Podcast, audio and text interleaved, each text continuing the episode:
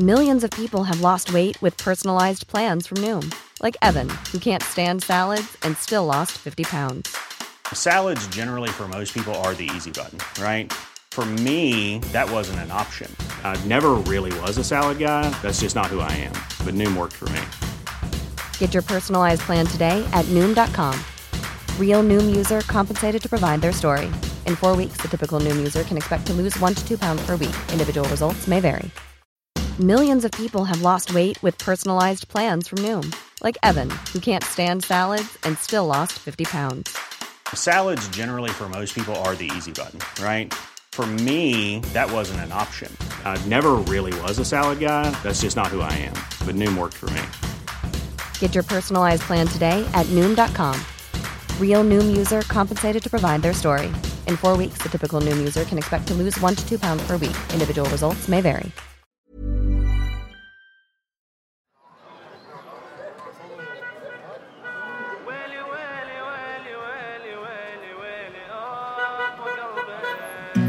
انتوا بعدكم بالاوهام وانا ببني بالاحلام كل شي عندكم لبعدين شوف وانا وين Indra Sharma. Investerare och författare Indra Sharma har rötter från Indien och Colombia och berättar om sin resa genom civilingenjörsutbildningen i Uppsala till investerare. Hur hon hade nytta av sin kännedom av Indien när hon jobbade med H&M's expansion just i Indien. Men också den perioden då hon var analfabet i Tokyo. Indra har en bred inblick i kvinnlig entreprenörskap i Sverige. Hon berättar om ensamheten och svårigheterna att ta sig fram i näringslivet som kvinna med invandrarbakgrund. Hur och varför föddes boken Förebilderna? Kvinnorna som formar vår framtid, som Indra är medförfattare till. Indra svarar på de komplexa frågorna om varför kvinnligt företagande är så lågt i Sverige.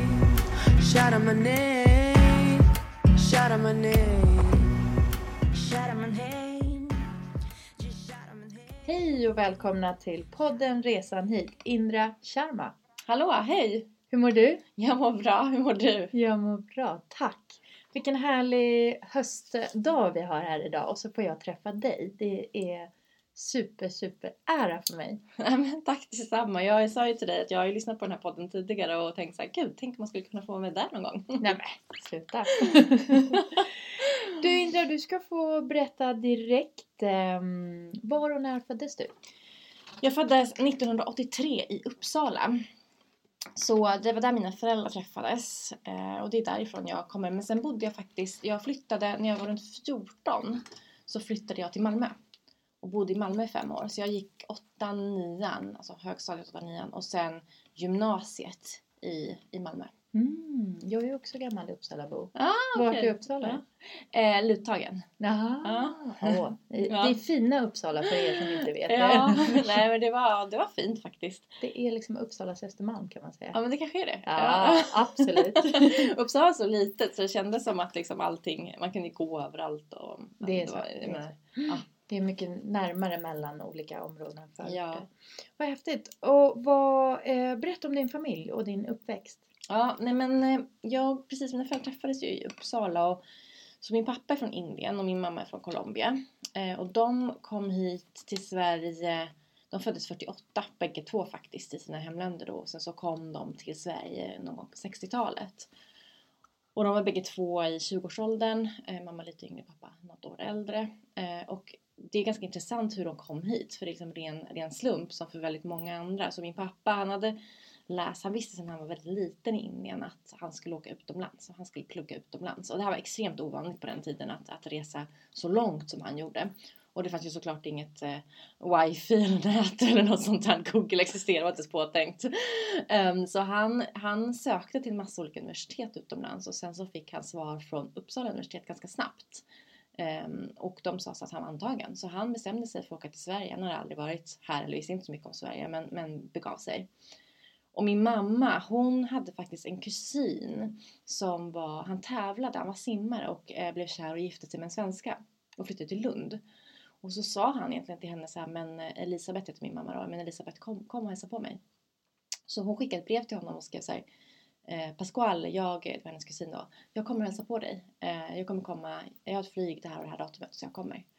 Eh, och så hoppade hon på flyget, eh, flög till eh, Lund. Eh, men väl framme så hade inte han fått det här brevet. Så, och hon fick inte tag på honom. Eh, men som tur var så delade hon, eh, hon satt bredvid en man på flygplanet som sa till henne att hon kunde få sova, sova över hos hans syster. Så hon såg faktiskt, det här var på den tiden Sverige var kanske lite mindre och kanske mer intresserade av personer med utländskt påbrå som kom till Sverige. Så oerhört gästvänligt. Mm. Jag ska inte säga att Sverige inte är så längre men jag tror att klimatet har blivit väldigt annorlunda. Ehm, Så jag tror att mina föräldrar fick ju bägge två eh, väldigt fint välkomnande av svenska samhället och liksom integrerades väldigt snabbt. Ehm, Och min mammas kusin han flyttade från Sverige, han skilde sig och flyttade från Sverige men hon stannade kvar och även hennes bror, min morbror då, kom till Sverige eh, och bor här också, han bor i Linköping. Så dina föräldrar träffades i Sverige? Ja, de träffades i Sverige. Och min pappa har också en bror som kom, helt oanmäld faktiskt. men jag flyttade också till Är Uppsala. det så ni gör? ja men det är typ så det funkar i familjen. Bara, Hallå här är jag! Eh, och han bor ju faktiskt i Sollentuna nu. Eh, Mm. Så jag har faktiskt två kusiner på vardera sida eh, som bor i Sverige också. Och så har jag då min lillebror Aron som också är född, född i, i Mm. Uppsala. Mm. Och hur skulle du beskriva din uppväxt i Uppsala och Luthagen? Alltså väldigt idyllisk skulle jag säga. Det var, för det första så Uppsala är en stad med mycket akademiker. Eh, men mycket akademiker från olika, olika typer av länder. Så att när jag gick i skolan så gick jag på en skola som heter Eriksskolan som låg liksom mitt i skogen. Alltså jättefint verkligen. Och eh, vi var en jätteblandad klass med alla möjliga etniciteter och hudfärger. Och, ehm, och vi, jag upplevde liksom aldrig att jag var annorlunda under min tid i Uppsala. Det var faktiskt inte förrän jag flyttade till Malmö som jag upplevde en väldigt stor, om man kan kalla det så här kulturkrock eller vad man, vad man ska kalla det. För där gick jag i en skola i Limhamn som verkligen är liksom en, eh, vad ska man säga, ja men mer som Östermalm kanske. Mm. ganska, ganska homogen grupp av människor som bodde där. Men så var det, upplevde jag aldrig att det var i, i, i Uppsala. Eh, så jag skulle säga Uppsala, jag hade nog kanske en av de bästa typerna av trygga och fina uppväxter som man kan ha som barn. Och du är första barnet? Jag är första barnet. Och vad, vad, vad hände sen efter skolan? Nej, men jag bodde då i Malmö. Eh, och jag upplevde ganska starkt i Malmö, jag tror min bror, jag, ska inte tala för honom men jag tror att han känner lite likadant, eh, att det var väldigt homogent. Eh, och jag kände att liksom, alla fördomar som man kan liksom, råka ut för riktades mot mig där. Och även mot honom och kanske hårdare till och med mot min bror eftersom han är kille. Ehm, och jag kände liksom på en gång, alltså fort jag tog examen, alltså från, alltså tog studenten, så ville jag bara flytta därifrån. Eh, och jag flyttade därifrån direkt efter det och eh, begav mig till Frankrike eh, tillsammans med en kompis då och läste franska, alltså fransk kultur och språk i ett år. Mm. Hon upptäckte ganska snabbt, för det min pappa är då från Indien och i Indien eh, så finns det liksom tre utbildningar som man ska läsa. Antingen så blir det läkare, eller så blir det jurist, eller så blir det civilingenjör. Eh, sen hade liksom sagt till mig, civilingenjörer, de, de, bygger, de bygger världen. Eh, civilingenjör, det är en jättebra utbildning. Så jag hade liksom blivit, fått det väldigt mycket hemifrån, matat liksom, att bli civilingenjör. Men jag, men jag vill göra min egen grej, så jag åkte till Frankrike. Men under tiden i Frankrike så upptäckte jag, men gud vad jag saknar naturvetenskapen. Så jag bestämde mig för att läsa civilingenjör. Sen om det var ett eget val eller om det var för pappa har sagt det här till mig när jag var väldigt liten vet inte jag. Men jag sökte då faktiskt, jag, tog, jag beställde en katalog från Uppsala och sen tittade jag igenom alla utbildningar och fastnade för en som hette civilingenjör inom bioinformatik. Som är eh, matematik, mycket statistik applicerat på biologisk data och sen så använder man sig av eh, mycket programmering och analys. Så du kom tillbaka till Uppsala? Så jag kom tillbaka till Uppsala eh, och började läsa och läste klart min utbildning där. Gjorde ett sabbatsår då jag åkte till Tokyo och bodde i, i, i Japan då i ett år också. Vilket också var väldigt eh, intressant för första gången i hela mitt liv som jag varit analfabet och faktiskt inte kunnat läsa eller ens prata. Eh, och det gjorde att jag fick ganska stor respekt just för att komma ny till ett nytt land. Och då hade jag ändå alla förutsättningar som liksom akademiker och jag skulle läsa på ett jättebra universitet och det fanns eh, personer som tog hand om en. Eh, men, men det har verkligen fått mig till att känna ödmjukhet till alla människor som kommer till exempel till Sverige som kanske har en helt annan bakgrund och inte haft samma förutsättningar som, som en själv. Och eh, efter civilingenjörsyrket, eller utbildningen, var det väldigt givet vad du skulle ta vägen sen? Nej, men min utbildning var oerhört akademisk så tanken var att man skulle fortsätta forska på universitetet. Men jag upptäckte ganska fort att det var inte riktigt det tempot eller det intresset jag hade. Så jag började tänka så här, men vad kan jag använda den här extremt teoretiska utbildningen till? Idag så skulle, skulle liksom det, det klockrena spåret vara att bli en, en så kallad data scientist. Men det fanns inte riktigt på den tiden då jag pluggade. Så jag tänkte så här, men vad kan jag göra? Och man hade ett enormt behov även på den tiden eh, att eh, eh få in programmerare. Och jag hade ju läst, inte lika mycket programmering som kanske någon som läser datavetenskaplig linje, men jag kunde ändå hyfsat bra programmera. Så jag fick jobb som programmerare. Och det var egentligen det jag gjorde eh, de kommande två, tre åren. Och då jobbade jag bland annat på SCB då jag var trainee, kom in på ett traineeprogram. Och sen började jag programmera eh, för att de hade en, en del som heter Trading in Capital Markets där man sitter och handlar olika typer av instrument. Till exempel man, man handlar eh, råvaror, valutor, räntor. Och jag började jobba eh, på eh, valutadelen eh, fast som kvantitativ analytiker. Så jag satt på ett ställe där man jobbade med maskinhandel. Man skulle automatisera eh, delar i, i eh, helt enkelt i tradingen där. Och vad, nu så här i efterhand, vad tycker du om eh, att bli inskjutsad in i arbetslivet genom ett traineeprogram? Bra fråga. Alltså, nu i efterhand, jag lite äldre, tycker jag ändå att det är en väldigt bra möjlighet. Man får ju se väldigt många olika avdelningar, träffa väldigt mycket olika människor. Och jag och två andra tjejer, vi, vi härjade vilt på SCB. Vi, vi ringde upp olika avdelningar och sa kan vi få göra liksom, eh, praktik här i två månader. Och eh, tog, utnyttjade verkligen den här möjligheten att vara trainee på SCB. Och jag tycker mottagandet var väldigt bra ändå. Eh, sen så är det alltid svårt med traineeprogram för att det är extremt, det är inte helt tydligt alltid vad det är man ska göra efter traineeprogrammet.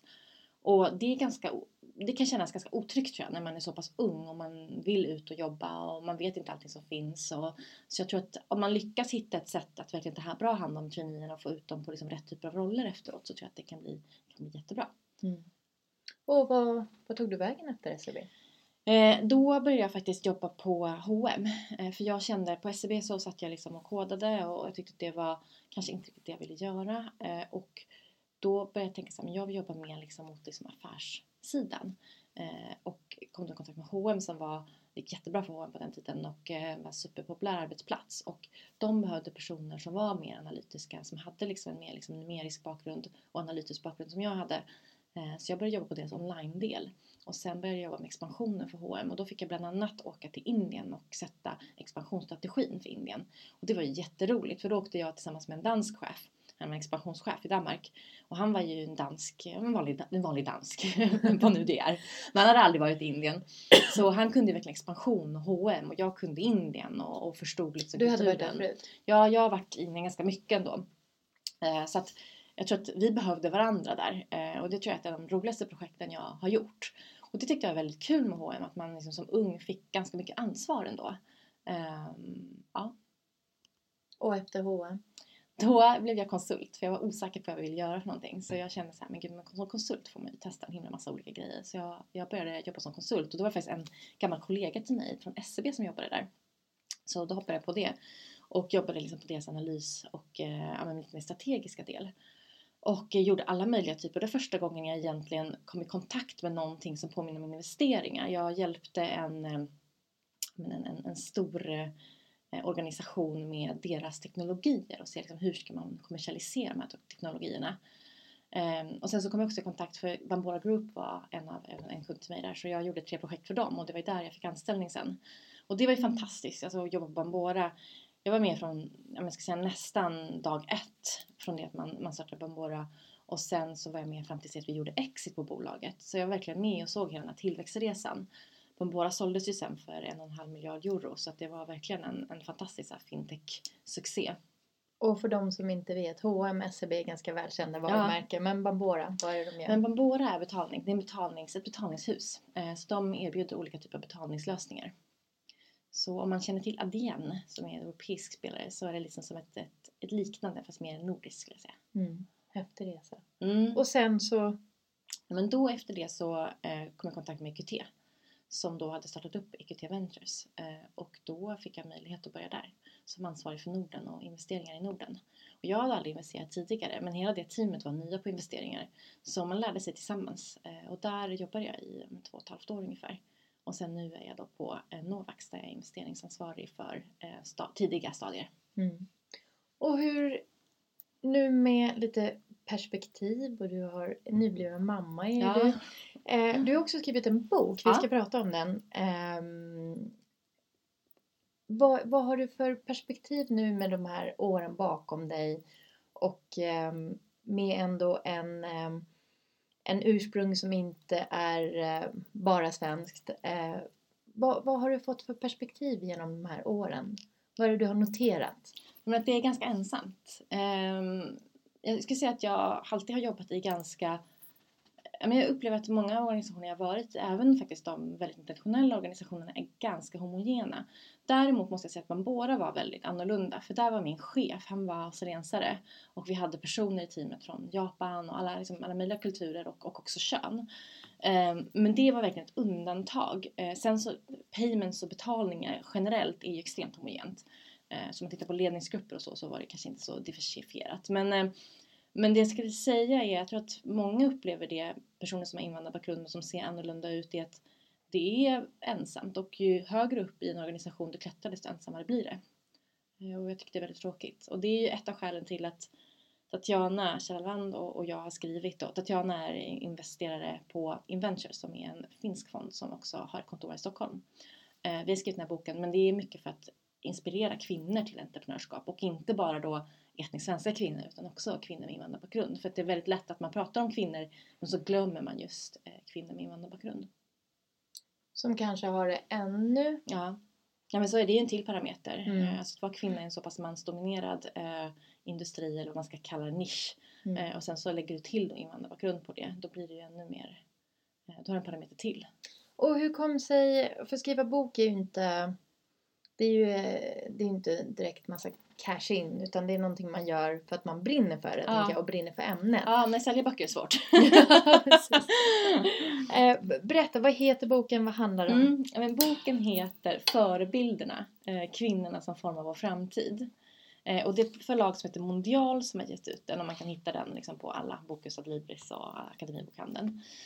Och det vi har gjort egentligen, Tatjana och jag, det är att vi har intervjuat 33 stycken kvinnliga entreprenörer och tagit del av deras upplevelser och deras entreprenörsresor. Sen har vi kartlagt och mappat egentligen vad är det de här kvinnorna har gemensamt som har gjort att de har startat bolag. Och så har vi skrivit våra kapitel kring det och även då vävt in deras eh, berättelser och deras eh, porträtt kan man säga i den här boken. Och skälet till att vi gjorde det här är för att jag och Tatjana möter ju entreprenörer varje dag. Vi har träffat hundratals entreprenörer. Men även jag och Tatjana som är så oerhört proaktiva i vårt arbete ute och letar träffar faktiskt oerhört få kvinnliga entreprenörer. Och eh, Varför är det så tror du? Men det, är, det är ett jättekomplext problem. Men ett problem är ju delvis, tycker vi och som vi ser också, eh, det finns flera rapporter på det som visar det här, att det är faktiskt färre kvinnor som startar bolag i Sverige idag än vad det är män. Och Sverige står sig dåligt emot jämförbara länder när det kommer till kvinnligt entreprenörskap. Ehm, så det är ett problem. Men Är det för att vi inte har entreprenöriga kvinnor i Sverige eller är det för att chansen inte fås? Det är massa olika anledningar och det är det vi försöker visa i boken också. Eh, delvis så tror vi att det är en väldigt stereotyp bild av vem som kan bli entreprenör och vad entreprenörskap är. Man tänker oftast på personer som man inte alls kan identifiera sig med. Och vi tror att om man inte vet att någonting finns, eller en möjlighet finns, så är det väldigt svårt att bli det. Och om man inte då ser någon som påminner om en själv så kan det också vara väldigt svårt att tänka sig att det här är någonting jag kan göra. Så vi tror liksom att den, den stereotypa bilden av entreprenörskap och vad entreprenörskap är, är någonting som inte lockar kvinnor. Sen tror vi också att det har att göra med tillgång till kapital. Eh, att tidiga bolag behöver oftast någon typ av investering för att klara sig och kunna rulla. Ehm, och det behöver inte alltid vara att du får pengar eller får en investering från någon extern. Det kan vara att du kanske sparar ihop pengar. Men där kommer ju kvinnors liksom, intäkter in. Kvinnor tjänar ju mindre än vad män gör. Ehm, det har också att göra med att kvinnor tar ett väldigt stort ansvar i hemmet. Så att det kanske inte är lika lätt att faktiskt släppa allting och börja starta eget. Ehm, men också då hela det här nätverket till det som kallas för ängelinvesterare. Det vill säga individer som har så pass mycket pengar att de kan stötta och hjälpa andra bolag. Eh, och de ängelinvesterarna är oftast män, för de flesta män som har, eller entreprenörer som har gjort exits i Sverige är män. Så då går oftast pengarna till andra män. Så jag tror liksom det manliga mentorskapet och också det manliga investerarnätverket är något som kvinnor inte har tillgång till i lika hög grad som man, män.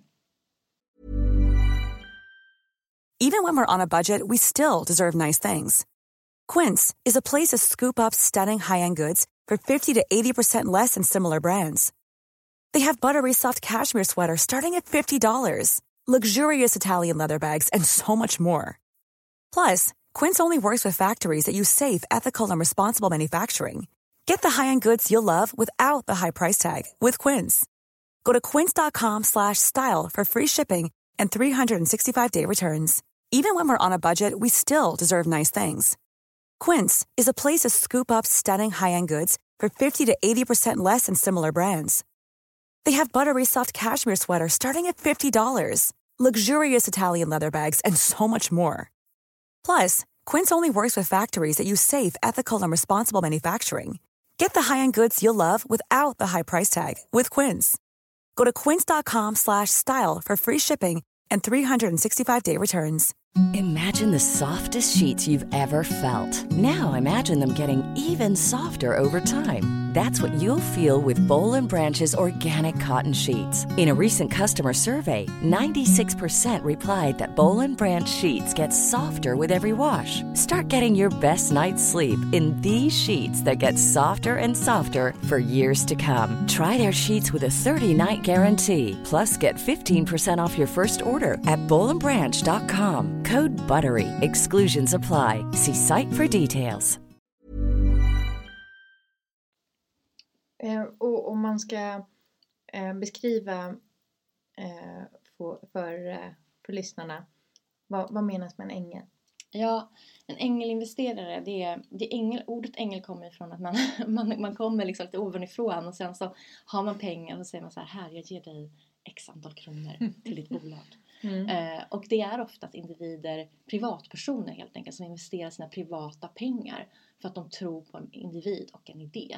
För ofta så kommer de in just i idéstadiet innan man har en produkt eller innan man har fått sina första kunder. Eh, och de, det är oftast att de tror på den här personen som de investerar i oerhört mycket.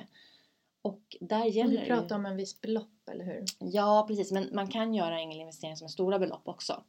Eh, Men ofta så är det tidiga stadier så att det är lite, lite mindre belopp än vad exempelvis eh, VC-aktörer skulle göra som gör många miljoner i investeringar. Och VC står för? Venture capital. Eh, Och venture capital är då en typ av riskkapital som finns ute för tillväxtbolag och ett väldigt exklusivt typ av kapital som passar bara en viss typ av affärsmodell. Och det är också viktigt liksom att känna till att kvinnor startar färre bolag än män men startar också mer bolag som är lokala och ganska arbetsintensiva så man behöver mycket personal. Och det gör att de bolagen är inte globala och blir inte globala och är inte lika skalbara. Och just venture capital, den typen av riskkapital som, som jag och Tatjana arbetar med, kräver en oerhört skalbar och global modell. Och därför går det ännu mindre pengar till kvinnor. Men sen är det väldigt viktigt att känna till också att på investerarsidan så, det skriver vi också om i vår bok, så vi har ju ett stort ansvar när vi bedömer, för det är ju, det är ju subjektiva bedömningar som ligger bakom vem som får en investering och inte. Och då brukar man prata om det som kallas för bias, det vill säga att man har då en, en bild av vem som kan bli en framgångsrik entreprenör. Och det här är något som inte gynnar kvinnor eller personer som har invandrarbakgrund. För oftast är det när man tänker på entreprenörskap och man tänker på liksom nästa Spotify så ser man en, en ung, en ganska ung man, vit man, svensk man som gärna har liksom en, en examen från Handelshögskolan i Stockholm. Men tror du att eh, den bilden delas av alla olika skikt och alla olika delar av bordet? Eh, liksom, du, du sa att eh, kvinnor startar inte företag för att bilden av entreprenör är väldigt eh, homogent eller på en viss, att man inte har igenkänning. Mm. Men de som sitter och ehm, intressenter runt omkring Mm. ett, ett företag, ett litet nystartat företag, har de också samma bild av entreprenören? Ja, men kvinnor startar ju bolag, men det bara att vi startar färre bolag. Precis. Det är det första. Men jag tror att det här är en bild som hela samhället delar. För det är en bild som kommer ut via media väldigt mycket. Eh, vi, vi, vi ser upp till vissa entreprenörer som gudar idag och de entreprenörerna är oftast män. Och oftast vita män. Så det här tror jag är en bild som delas av hela samhället och inte bara vissa specifika personer. Sen tror jag att det finns vissa personer som är mer medvetna om sina då fördomar och sin så kallade bias än andra. Och jag tycker att, och precis som det här är någonting Tatjana och jag skriver om i boken, vi tycker att det är oerhört viktigt att vi som sitter på investerarsidan är medvetna om vilka fördomar vi har. För att när det väl kommer till kritan så är det ju våra subjektiva bedömningar som gör att någon får en investering eller inte får en investering. Tror du att, eh, eller har ni en lösning på det här? Ja, men vi, vi har... Kanske berätta slutet på boken. ja, men det, det finns i boken. Vi har, vi har tagit fram då vad vi ser problemat- problematiken och vad vi tror kan göra. Alltså, sen är det så här, det här är ett jättekomplext problem. Så det, vi har lyft upp några saker, sen så finns det en massa saker säkert som vi inte har lyft upp som, som man skulle kunna göra. Men vi tror, eh, delvis så tycker vi att media har ett jättestort ansvar i liksom vad de visar och hur de talar om entreprenörskap. Så en mer diversifierad bild i media av vem som kan bli en entreprenör. Lyft upp fler kvinnliga förebilder, lyft upp fler kvinnor med invandrarbakgrund, visa på vad de har åstadkommit. Det tror vi är väldigt viktigt. Sen så efterlyser vi också ett, eh, ett manligt mentorskap och många säger så här, men, men varför är liksom det manliga mentorskapet så oerhört viktigt? Idag i Sverige så sitter män som grupp på mer makt än vad kvinnor som grupp gör. Och män tjänar mer pengar och har mer pengar och äger mer än vad kvinnor gör. Och det här är någonting som Ownershift bland annat har lyft väldigt mycket. Eh, och då blir det väldigt viktigt att det här manliga mentorskapet finns till även för kvinnor. Så att det inte, för annars kommer inte kvinnor ha samma förutsättningar att lyckas som manliga entreprenörer. Och det som är intressant i vår bok är att många av de här kvinnliga entreprenörerna som vi träffas, inte alla men många, har haft en mentor som har sagt till dem så här, du borde bli entreprenör eller häng på mig för jag ska starta ett bolag, bli min medgrundare. Och många gånger har de eh, medgrundare, eller de mentorerna varit män. Så det manliga mentorskapet är så oerhört viktigt för att kvinnor ska komma in och eh, få förutsättningar för att lyckas med sitt, sitt entreprenörskap. Och sen såklart oss investerare, vi har en jättestor roll. Vi måste också se till att inte bara investera i bolag som kommer som eh, varma rekommendationer. En varm rekommendation är ju när Tatjana säger till mig, innan jag har träffat den här entreprenören, jättebra person, titta på det här bolaget. Självklart, jag känner Tatjana jättebra, jag litar ju på henne och hennes omdöme. Självklart kommer jag titta på det bolaget. Sen kommer det någon annan som skickar ett mail till mig, har ingen aning om vem det är, Tatjana vet inte vem det är, ingen som jag känner vet vem det är. Den personen kanske inte har samma förutsättningar då för att komma in, men hade någon sagt ett gott ord om den personen så hade den fått till ett möte. Så jag tror att, att bli bättre på att balansera just det här med varma rekommendationer och vilka vi träffar. Och sen också våran då subjektiva bedömning som vi väl gör. Vad är det som krävs för att bli en entreprenör? Är det så att kvinnor inte vågar ta risk? Det finns en myt om det. Eh, den typen av myter försöker vi slå hål på också. Så vi behöver utbilda oss helt enkelt. Mm. I podden brukar vi prata om integration om man har um, en bild eller kanske till och med en lösning eller rekommendation på hur man snabbare integreras i Sverige. Em, Men till dig tänkte jag faktiskt ställa frågan lite annorlunda. De lösningar som du eh, berättade precis här var inte, det var media, det var manlig mentorskap och eh, investerarnas, eh, vad ska man säga, som behöver ändra Mm. på sig, som, som sitter på lösningen. Men om du skulle rekommendera eh, integrationen in i bolag och entreprenörskap till kvinnor, eh, vad, vad skulle din rekommendation vara? Nej, men det som, vi, som är så intressant är ju att eh, för det första så här, slutsatsen med vår bok, vår bok är att det är ingen skillnad mellan manliga och kvinnliga entreprenörer. Vi har bara olika förutsättningar. Så det första man måste göra, det här har alla entreprenörer som vi har träffat sagt, det är ta klivet. Man måste ta klivet. Till att Starta ett bolag. Och första bolaget du startar kanske inte är nästa på Spotify. Det är helt okej. Du kanske vill ha en, en butik eller du kanske vill sälja eh, dina egna varor online. Vad det nu än kan vara. Ta klivet. Och det som också är bra då är att den här typen av saker kan man faktiskt göra vid sidan om sitt arbete ibland. För man behöver inte säga upp sig första dagen eh, och sen starta eget. Utan man kan faktiskt starta eget lite vid sidan om. Och har man möjligheten så brukar vi rekommendera att man ska spara ihop ungefär 4 till 6 månadslöner. För då slipper man känna den här enorma pressen av att inte ha intäkter. Så jag tror liksom att det som vi kan göra det är liksom försöka sporra varandra till att faktiskt starta företag. Ehm, För att det är, vi vi skulle vilja att redan i ung ålder så kunde alla individer oavsett kön och oavsett ursprung se att entreprenörskap, precis som att ha en trygg anställning. Antingen tar man en trygg anställning och jobbar för någon annan eller så startar man någonting eget. Att de två valmöjligheterna presenteras tydligt, kanske i skolan till och med. För då kommer man veta så att okej, det handlar inte bara om att få jobb på eh, bolag X utan jag kan faktiskt starta ett bolag själv. Mm. Och nästa steg? För Nej, jag tänker, eh, har jag startat eget Ja. företag? Vad är nästa steg? Vad är liksom, om du skulle ge en tips, vi pratade om föräldraskap här innan vi satte Ja. på micken. Nej, men Jag tror typ att för det första när man startar ett eget bolag så behöver man en idé som man verkligen, verkligen tror på. Det är jätteviktigt. För att du kommer ha så mycket människor runt omkring dig och du kommer som säger så här, det här kommer aldrig gå.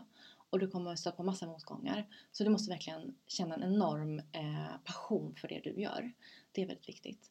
Nästa steg är ju faktiskt försöka göra så att du kan få intäkter på det här. Eh, för att om du kan leva på det du älskar att göra, det är ju helt fantastiskt. Och det är väl kanske lite det som väldigt många entreprenörer vill göra. Eh, sen är det så att alla bolag som startas handlar inte om intäkter. Vi har ju tittat på även flera eh, entreprenörer som jobbar med socialt entreprenörskap som är non-profit organisationer. Men på något sätt behöver vi kunna plocka ut en lön. Så att nästa steg är ju verkligen att man har tänkt igenom så här, hur ska jag kunna tjäna pengar på det här? Hur ska vi kunna få in pengar? Hur ska vi kunna få det här att, att nå ut till folk? Och behöver vår mark- marknaden den här produkten? Kommer folk vilja använda det här eller köpa det här eller lyssna på det här eller vad det nu kan vara? Mm.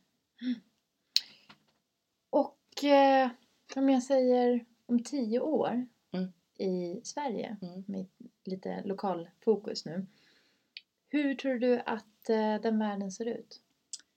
Åh, vilken bred och intressant fråga. Jättebred fråga. Men om man tittar på det här, eh, just som vi pratade om, det kvinnliga entreprenörskapet, så hoppas jag, jag hoppas att Delvis så hoppas jag att fler personer som jag själv, som är liksom andra generationens invandrare, har kämpat så att vi börjar bli fler på beslutsfattande eh, positioner. Det tycker jag är väldigt, väldigt viktigt.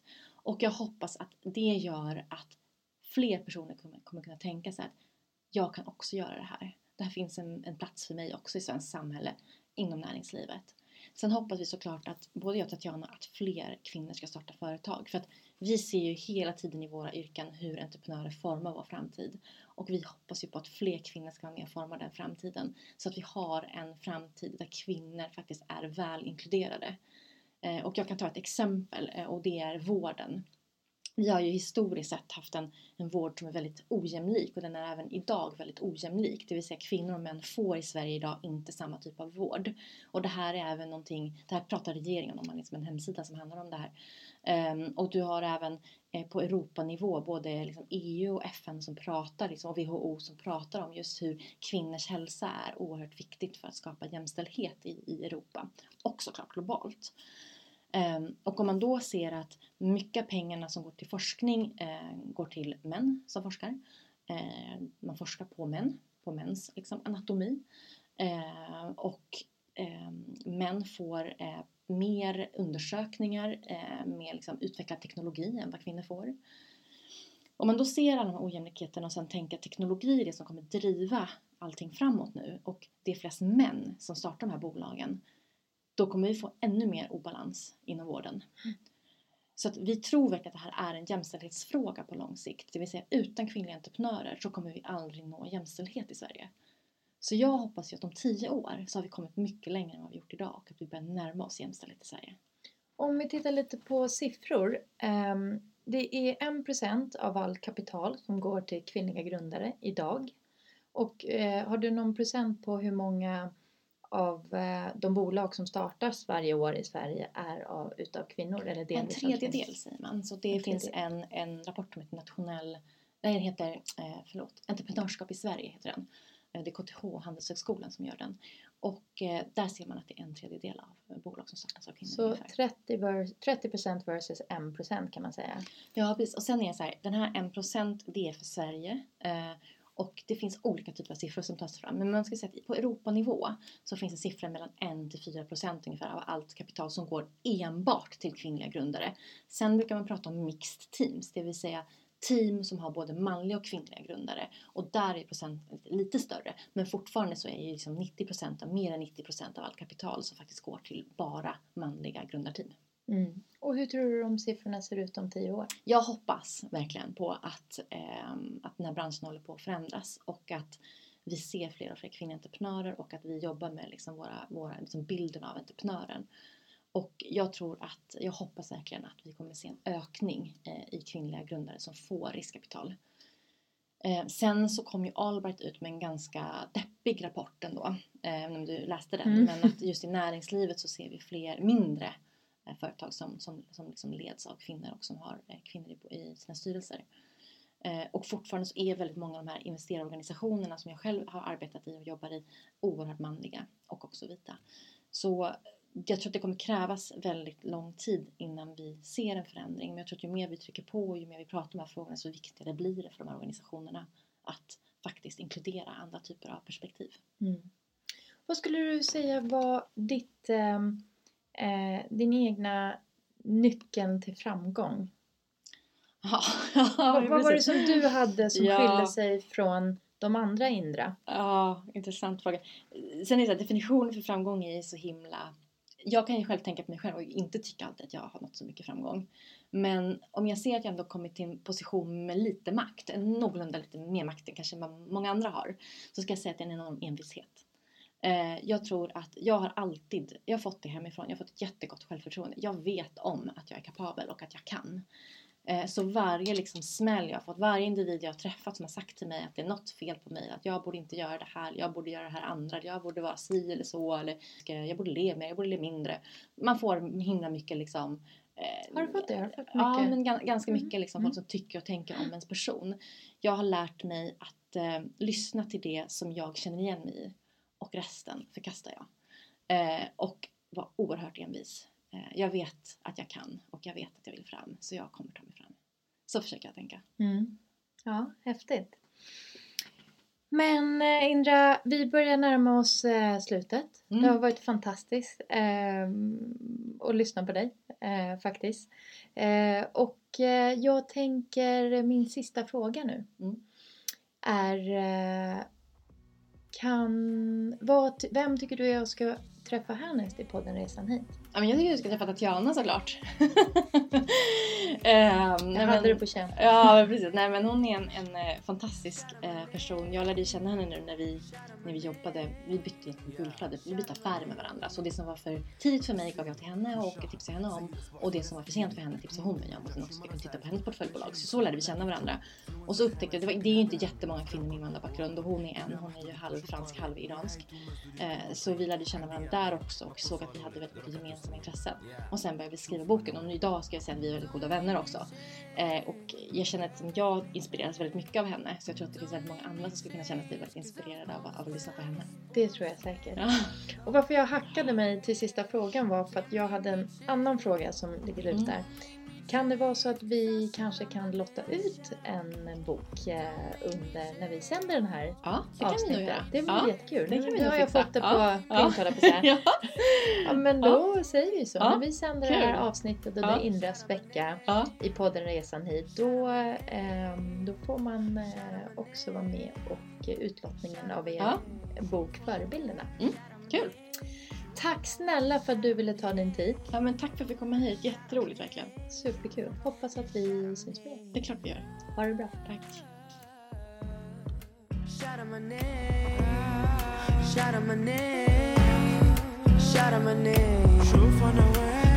name.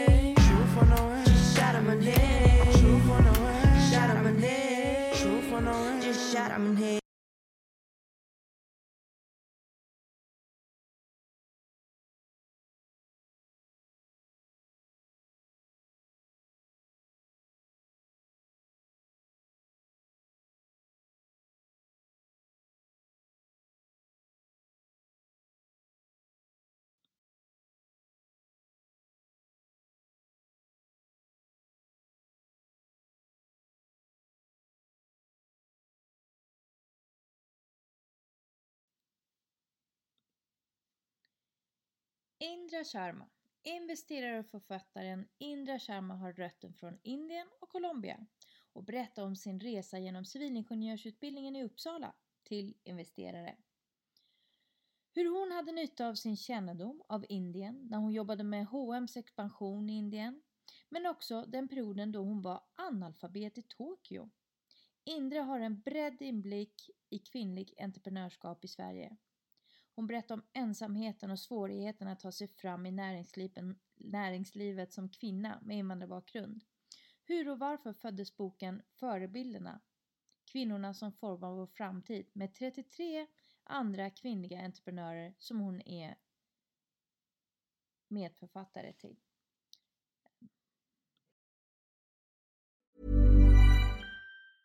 Normally, being a little extra might be a bit much, but not when it comes to healthcare. That's why United Healthcare's Health Protector Guard fixed indemnity insurance plans, underwritten by Golden Rule Insurance Company, supplement your primary plan so you manage out of pocket costs. Learn more at uh1.com. Hey, it's Paige DeSorbo from Giggly Squad. High quality fashion without the price tag? Say hello to Quince. I'm snagging high end essentials like cozy cashmere sweaters, sleek leather jackets, fine jewelry, and so much more. With Quince being 50 to 80% less than similar brands. And they partner with factories that prioritize safe, ethical, and responsible manufacturing. I love that. Luxury quality within reach. Go to quince.com slash style to get free shipping and 365 day returns on your next order. Quince.com slash style.